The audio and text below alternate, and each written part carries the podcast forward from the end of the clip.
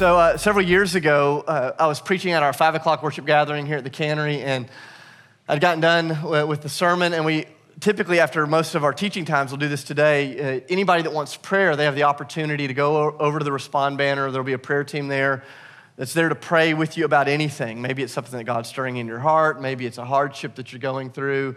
It doesn't have to be a big deal, or it can be a big deal. You come up and receive prayer. And so I was I was over at the Respond Banner uh, praying uh, with people, and this young guy comes up in his early 20s, and he was just, I could tell as soon as he walked up, he was dejected. His, his shoulders were kind of slumped, his head was down. I could tell he had been crying, or at least was on the verge of crying.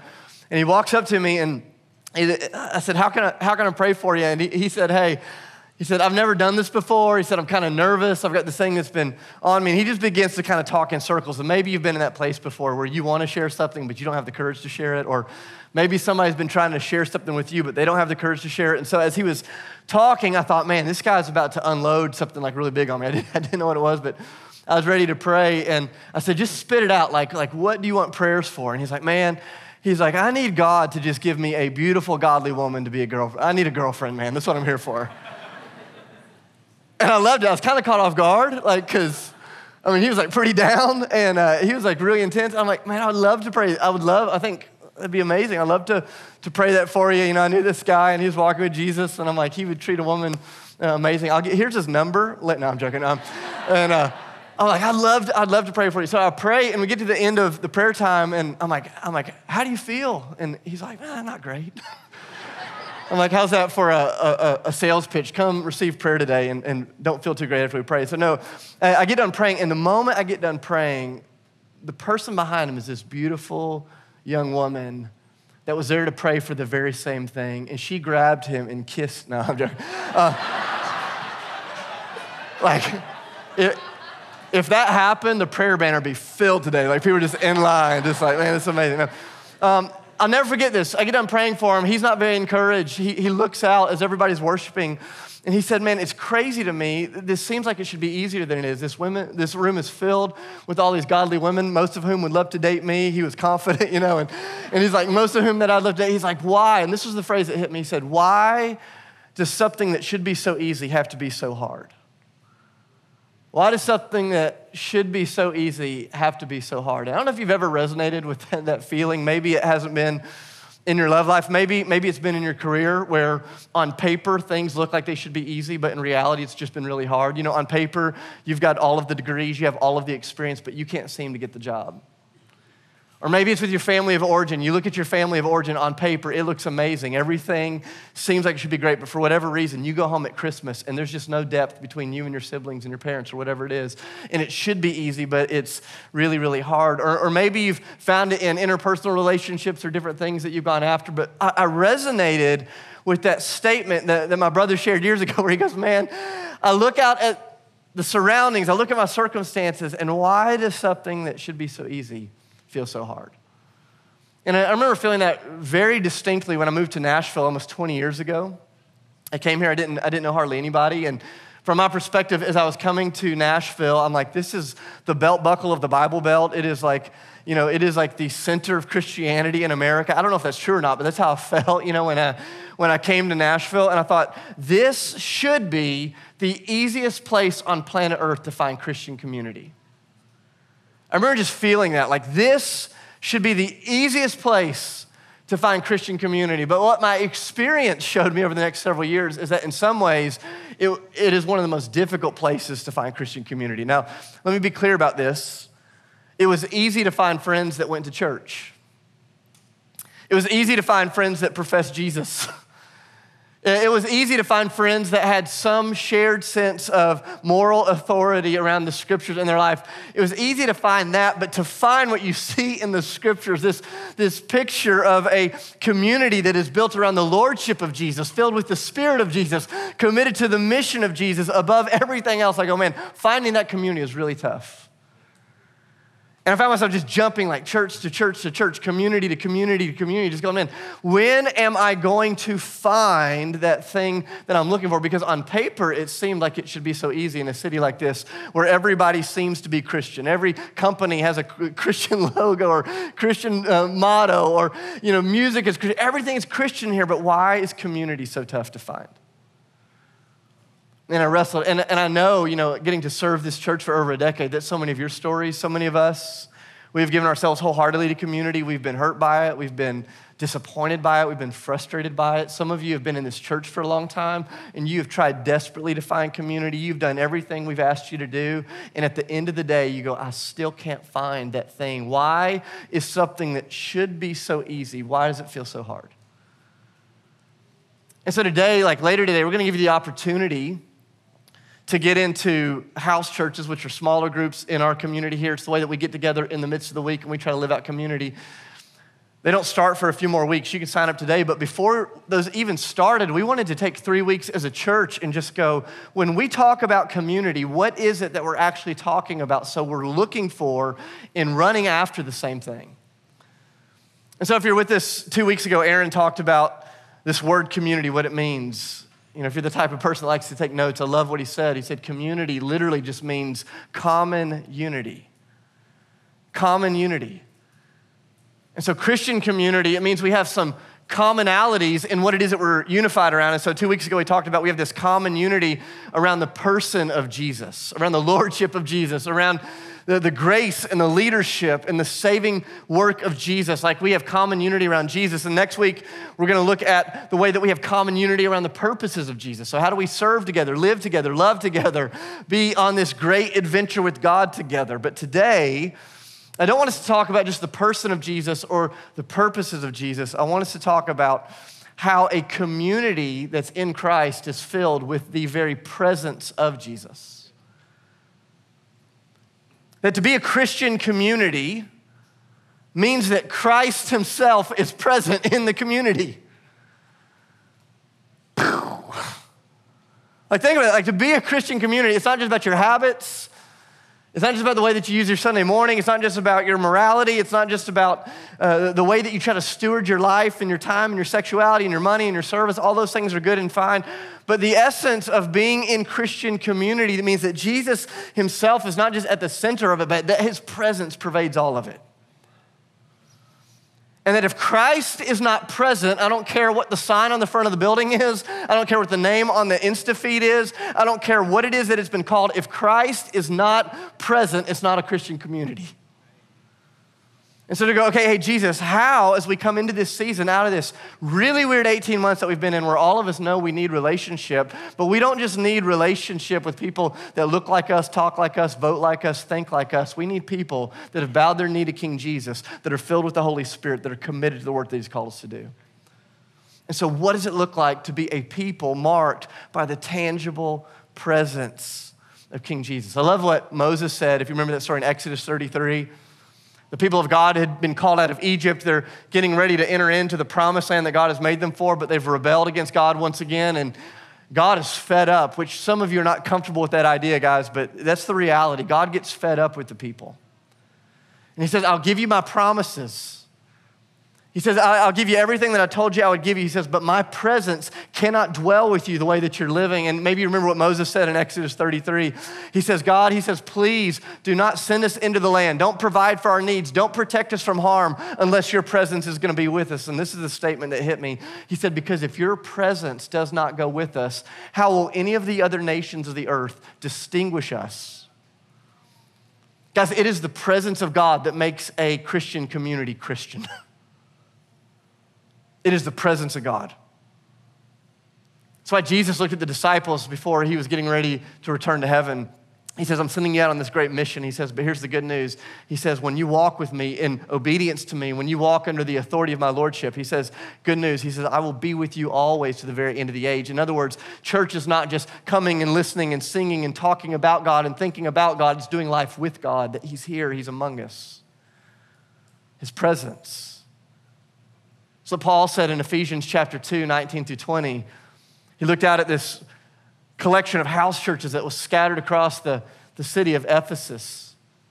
And he looks out at this church and he says, God, by His grace, He is building us together in these messy relationships, these interconnected communities, so that, listen to this, so that the presence of God could dwell in you.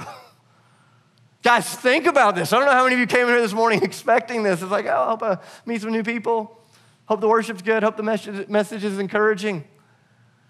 No, the, the vision of God for this thing that we're in right now, this room that we're in, these people that we're among, the vision of God is that by the grace of God, the presence of God would be made known here. That what took place on Sinai, the, the, the, glory that was seen in the tabernacle, the, the power of God's presence that was seen in the temple, what was experienced in the flesh and blood of Jesus would be seen in your midst.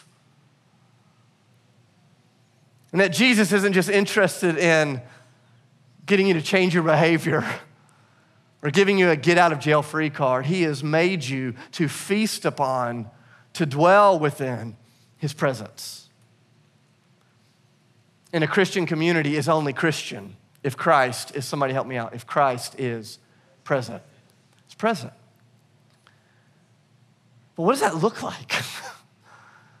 like, what's it look like? Because have you ever noticed, like in church, it's possible to use these big words, talk about these big things, but to, to live a life that is largely unaffected by the things you claim to believe?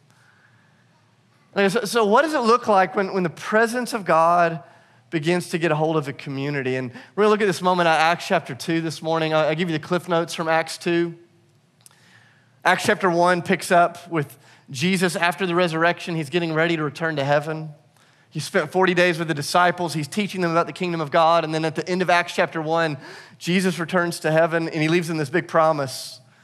He says, I'm going to fill you with my presence. I'm going to fill you with the Holy Spirit. I'm going to give you my power. Like it's this amazing promise that Jesus makes. In other words, Jesus does not look at his disciples and say, guys, here's the game plan. For the next 2,000 years, give me an hour each week where you sit in a bunch of rows around strangers, sing songs you barely like, and try to live better than your coworkers. That's not the grand vision of Jesus for your life or for his church. Jesus says, wait here he says, I am going to give you one third of heaven's resources. One third of the Trinity is going to dwell not just within you individually, but within you communally. The presence of God. And so they heard that promise. 120 believers get in a room, they pray for 10 straight days. How desperate, how inspired you have to be to pray for 10 straight days. Oh, that God would give us that hunger again. Man, before you see an Acts 2 revival, you find an Acts 1 people. And they're praying and they're longing, God, come on, come, Lord, come, Lord, come, Lord. Acts chapter 2, they're there in the midst of this religious festival, the day of Pentecost. That's another sermon for another day. In the midst of their praying, the Spirit, the presence of God is poured out on this ragtag group of men and women just like you and I. And they begin to stand up in the midst of this religious ceremony. They begin to, to share the gospel of Jesus. They begin to teach the good news of who he is. And it says that the Holy Spirit began to do a work in the life of the believers. They confessed their sins, they repented of their broken way of life, they were baptized, they were filled with the Holy Spirit of God. And all of a sudden, everything you read for the rest of the book of Acts is an outworking of a group of people that were gathered around the person of Jesus and now had been filled in a fresh way by the presence of Jesus. And what Luke is going to describe here in Acts chapter 2 is just a picture of what a spirit led, spirit empowered, present filled church actually looks like. Look at Acts 2, starting in verse 42. We'll just read through this together. These new converts, verse 42, it says, they devoted themselves to the apostles' teaching and to fellowship and to the breaking of bread and to prayer. And everyone was filled with awe at the many wonders and signs that were performed by the apostles. And all the believers were together. They had everything in common. They sold property and possessions to give to anyone who had need. And every day they continued to meet together in the temple courts. They broke bread in their homes. They ate together, I love this, with glad and sincere hearts, praising God and enjoying the favor of all the people. And the Lord Himself, I love that, the Lord Himself added to their number daily those who are being saved. So there's this moment where a group of people, they encounter Jesus not just as a spiritual mascot, not just as a therapist to give them some advice or to help them through, but they encounter Jesus, the risen Lord. And they center their community around the person of Jesus. The Spirit of God is poured out on them. The, the presence of God begins to fill their life. And then this description, verse 42 through 47, is what that community began to look like now that the presence of God was dwelling richly among them. And there's all of these ways that we could talk about the presence of God, but I just want to look at a few pictures that pop out of Acts 2.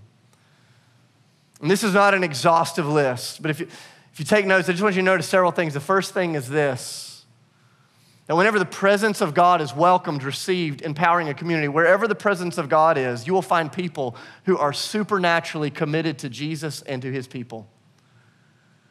You will find people who are supernaturally committed to Jesus and his people. Look back at verse 42. It says, They devoted what?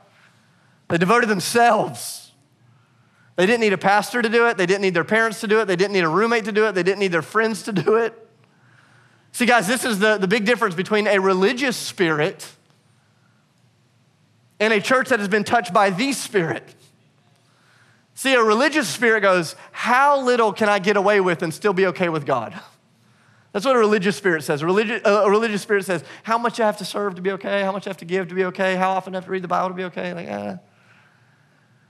But, guys, when, when you get touched by the presence of God, when you encounter the presence of God, the natural outworking of that reality is self devotion, supernatural commitment to the Word of God, to the people of God, to talking and listening to God, to, to, to, getting in homes, to gathering on Sundays. There's this, this hunger that is birthed in you when you encounter the presence of God. I was talking to a good friend of mine recently. He's a pastor here in the city, and their church has just been ravaged by COVID. It's been so tough used to be a really large church. It's pretty small. And he's like, I hate pastoring right now. He says, because I never know who's going to show up this week. He said, you know, I get half the people half the time. It's just like a revolving door of people. He says, how can we do anything significant together?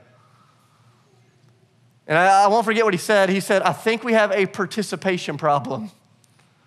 He said, most of our people show up once or twice a month at best. Very few of them are reading their Bibles. Very few of them are praying. Very few of them are doing anything. And I go, okay, maybe you do have a participation problem, but I think it's more significant than that. I think you have a problem of presence.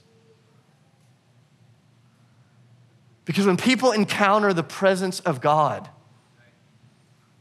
you don't have to co- convince them, you don't have to twist their arms to do the thing that God has made them for. Something happens when you encounter His presence. Remember years ago, a young woman in our church, she became a follower of Jesus. In the first 40 days, she was a follower of Jesus. She read the entire Bible from Genesis to Revelation. It's like, whoa. I was like, who told you to do that? She's like, nobody. She said, I was just so hungry for the Word of God. She said, it's all I wanted to read. I'm like, wow, you've encountered the presence of God. Or think about a guy who he got touched by the grace of God in his life, and he decided once a week he was going to use his lunch break to go across the street to the rescue mission and to serve. And I go, Who told you to do that? And he said, I don't know. He said, Just the goodness of God has gotten a hold of my life. And he said, It's all I want to do. He and his family started using some of their vacation days, and they'd stay in Nashville and they'd go serve amongst the poor together. We didn't ask him to do that. Nobody made him do that. But when he encountered the presence of the living God, he began to devote himself to the things that matter. See, when, when the presence of God fills a community, there's this supernatural commitment. Second thing I noticed this week, it's not just supernatural commitment, there's this supernatural sense of awe for God. Look, look back at this with me. Verse 43, it says, Everyone was filled with awe. Everyone was filled with awe. Guys, I'm convinced one of the greatest challenges of American Christianity is not our lawlessness, but our awelessness. It's not just that we sin, it's not just that we're cavalier with our choices and our behaviors, it's that a lot of us have fundamentally lost our affection for King Jesus. And we spent so long just singing, Jesus is a friend, is a friend next to us. We forget that He is the Holy One, high and lifted up, the Lord of Lords, the King of Kings. And although He is your friend, He is unique and He is different than you. And wherever there is no awe in a church, you end up with worship that is mechanical and lackluster and lifeless and heartless and pathetic. But when we encounter the presence of God, when Jesus is high lifted up among us, when we think about his eternal beauty, his grace, his kindness, his mercy, his love, his significance, his holiness, when we see him for who he is, we come to our feet in awe, and worship is a response. It's a volcanic uh, response. I've never, ever been in a worship gathering where the worship sucked because the worship leader was bad. I've been in lots of terrible worship gatherings where the people themselves had just lost sight of the beauty and the awe of Jesus. And we were never actually worshiping, we were just singing words into the air. But see, when the presence of God is there, there's this supernatural commitment. When, when the presence of God is there, there's this supernatural awe. It just begins to rise up in us like the water. waters, just filling, just filling us.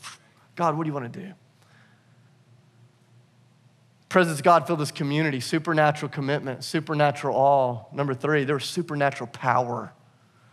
I love this. It says they were filled with awe, verse 43, at the many wonders and signs that were performed by the apostles. Guys, I don't know, I don't know if you know this or not, but Jesus' vision for the church and the world is not that we just sit captive to the darkness like everybody else. It's not that we lay around like a, a bunch of spiritual victims.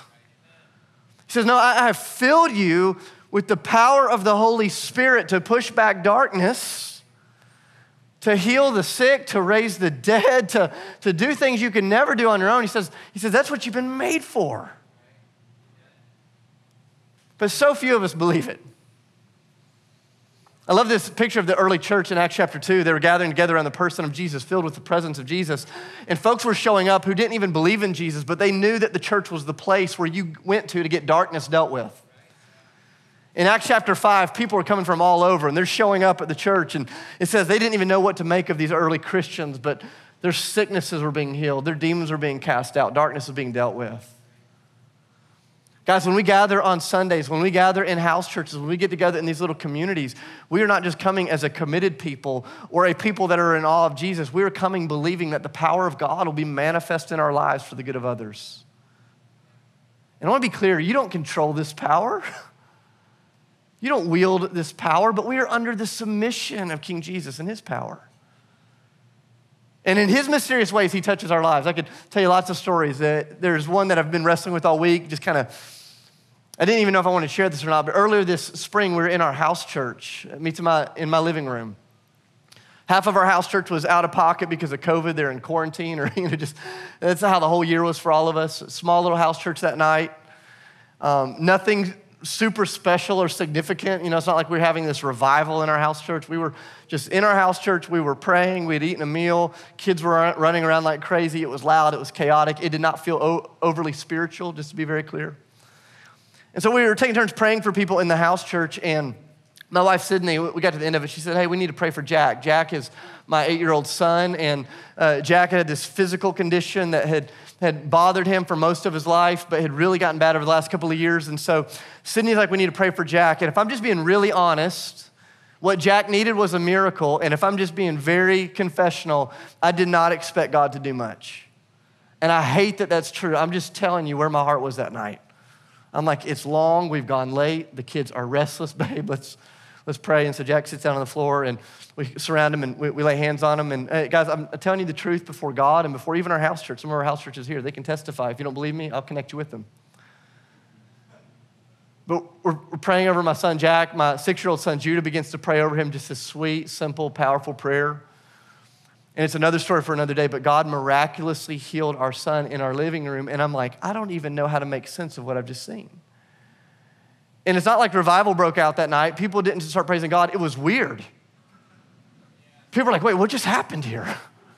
People are confused. I went to bed that night in total doubt. I'm just, I'm just being confessional. I'm in bed going, God, please let the miracle take. Don't let it undo.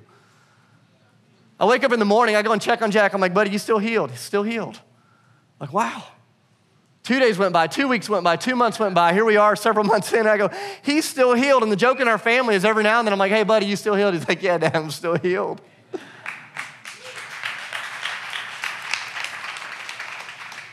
we also prayed for my wife, Sydney, that, last, that night.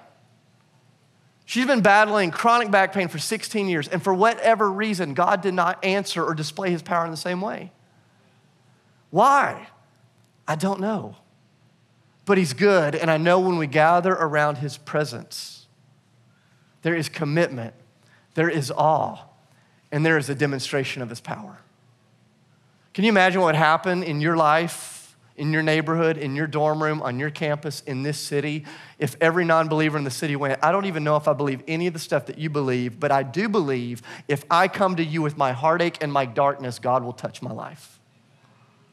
Guys, that is God's vision.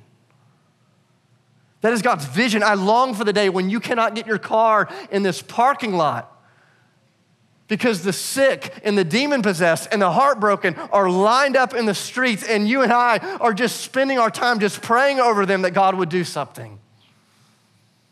When the presence of God draws near. There's this supernatural commitment. There's this supernatural awe. There's this supernatural power. There is this supernatural generosity. I love, I love the way that he keeps going. He's just describing what happened in their community. It says, All the believers, verse 44, were together. They had everything in common. They sold property and possessions to give to anyone as they had need. And so there's this picture of this supernatural generosity, both with their possessions physically and their spiritual gifts. I loved watching the way that this unfolded in the last year.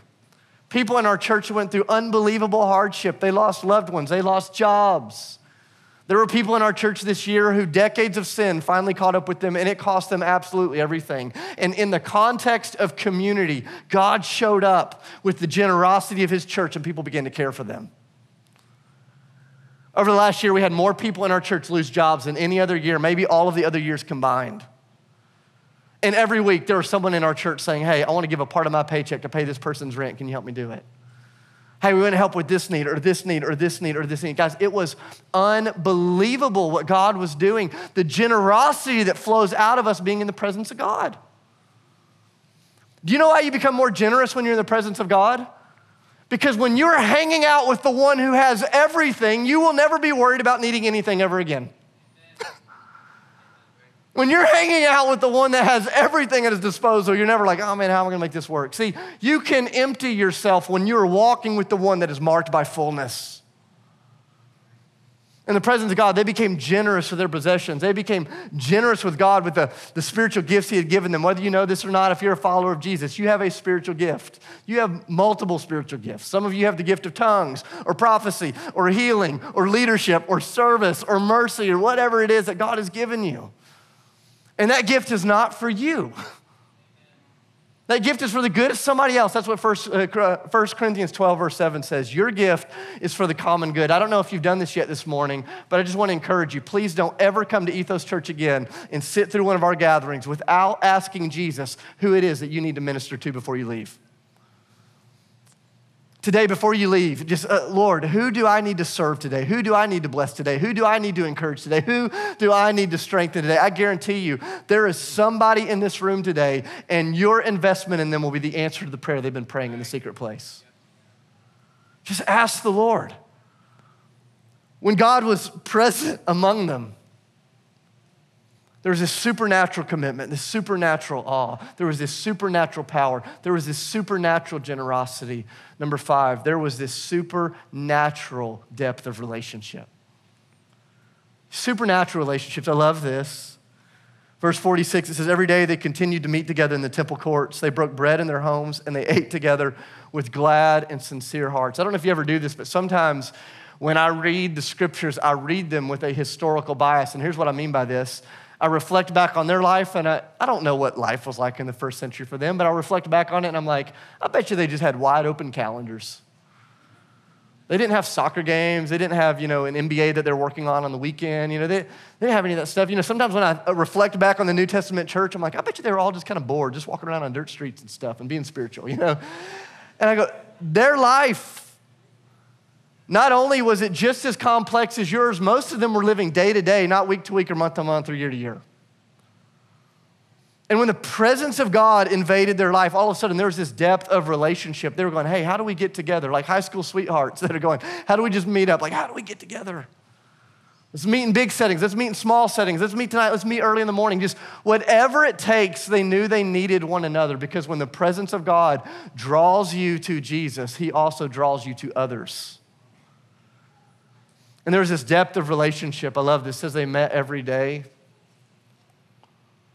I say this with all love, all kindness, all compassion. It's really, it's really where it's flowing from in my life. I'm just telling you, show me a Christian that only sees other Christians once or twice a month, and I'll show you someone that's struggling to live out the Christ like life. We need each other. And we need each other more than these big settings on Sunday. You need each other more than once a week in a house church. You need daily commitment, conversation, talk, and text, and pray, like, God, help us. And I love what you see these supernatural relationships that are, that are blossoming up. And I love the way that they're described. It says that they came together daily and that they were marked by gladness and sincerity of heart. It doesn't mean they didn't have hardship. It doesn't mean that things weren't sad. It doesn't mean that none of them were struggling with sin, but it means that when they came together communally, the presence of God's gladness filled the room. Gladness, guys, is the aroma of heaven. It's the reason in our house church, every time we get together, my wife Sydney will cook a huge meal, and we'll spend the first hour just eating and talking and laughing and sometimes crying and sharing our hearts. Before we ever preach a sermon, we try to live a sermon of God's gladness in our midst. It says they were marked by gladness and sincerity of heart. In other words, they weren't wearing masks anymore. They weren't pretending anymore. They weren't giving the answer. Guys, it was, I was so encouraged. A few minutes ago, I ran into a dear brother of mine who's a part of our church, and, and he and I were washing our hands in the bathroom, and I said, Hey, how, how's, how's life?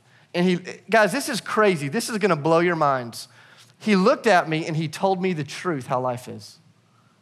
Do you know how rarely that happens in Nashville? hey, how are you? Good. Great. God's blessing me. he looked at me and he said, Hey, I, I want to tell you. And it was like, man. And just immediately, the ability for God to do work there. Supernatural relationship. Supernatural relationships. Supernatural generosity, supernatural power, supernatural awe, supernatural commitment. I'll just give you one more. Where the presence of God is, they're marked by supernatural impact. Supernatural impact. I love verse 47. It says, They came together in these communities, praising God, enjoying the favor of all the people, and the Lord Himself added to their number daily those who were being saved. In other words, the church in Jerusalem did not grow because they had a great college outreach. It didn't grow because they had a great strategy in the city. It didn't grow because their on ramps to join house churches was so seamless and beautiful.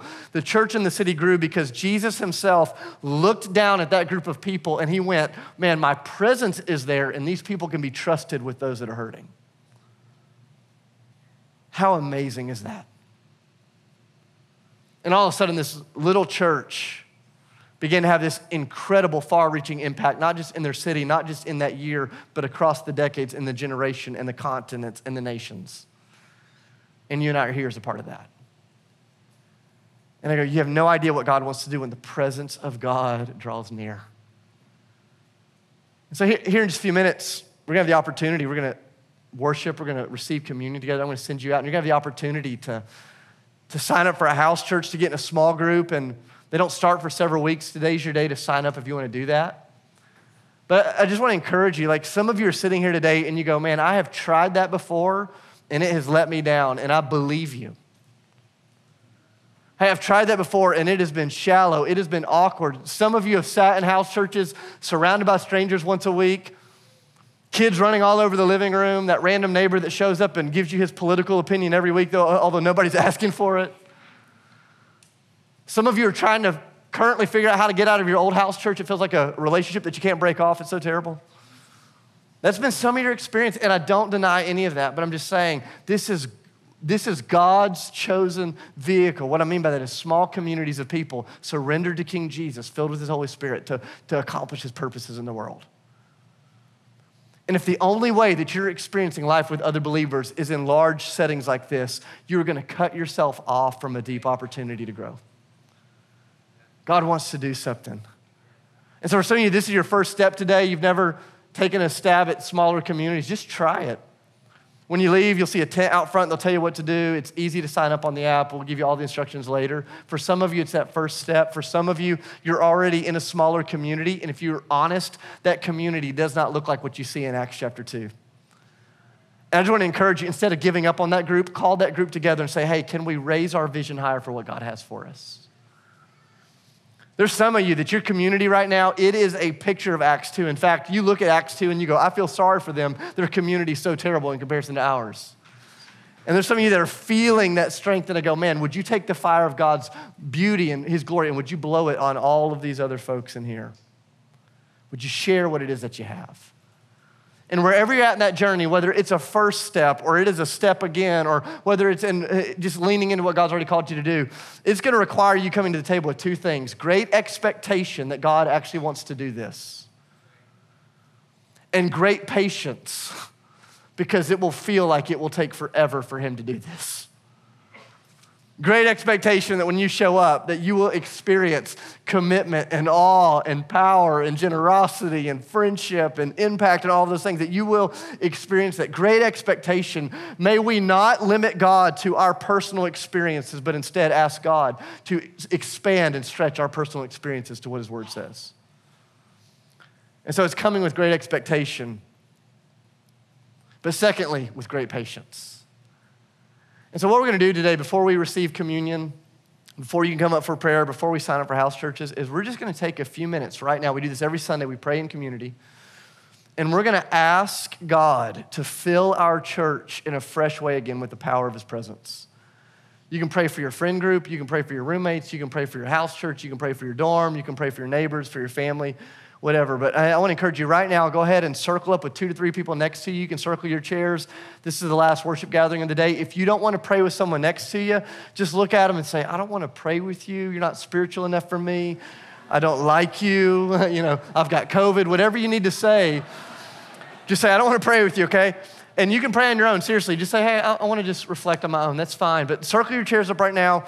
This prayer prompt is going to be up on the screen and take some time out loud to pray that the Spirit of God will be poured out on our church in a fresh way, and then we'll take communion together and end with the time of worship. So circle up. Let's pray.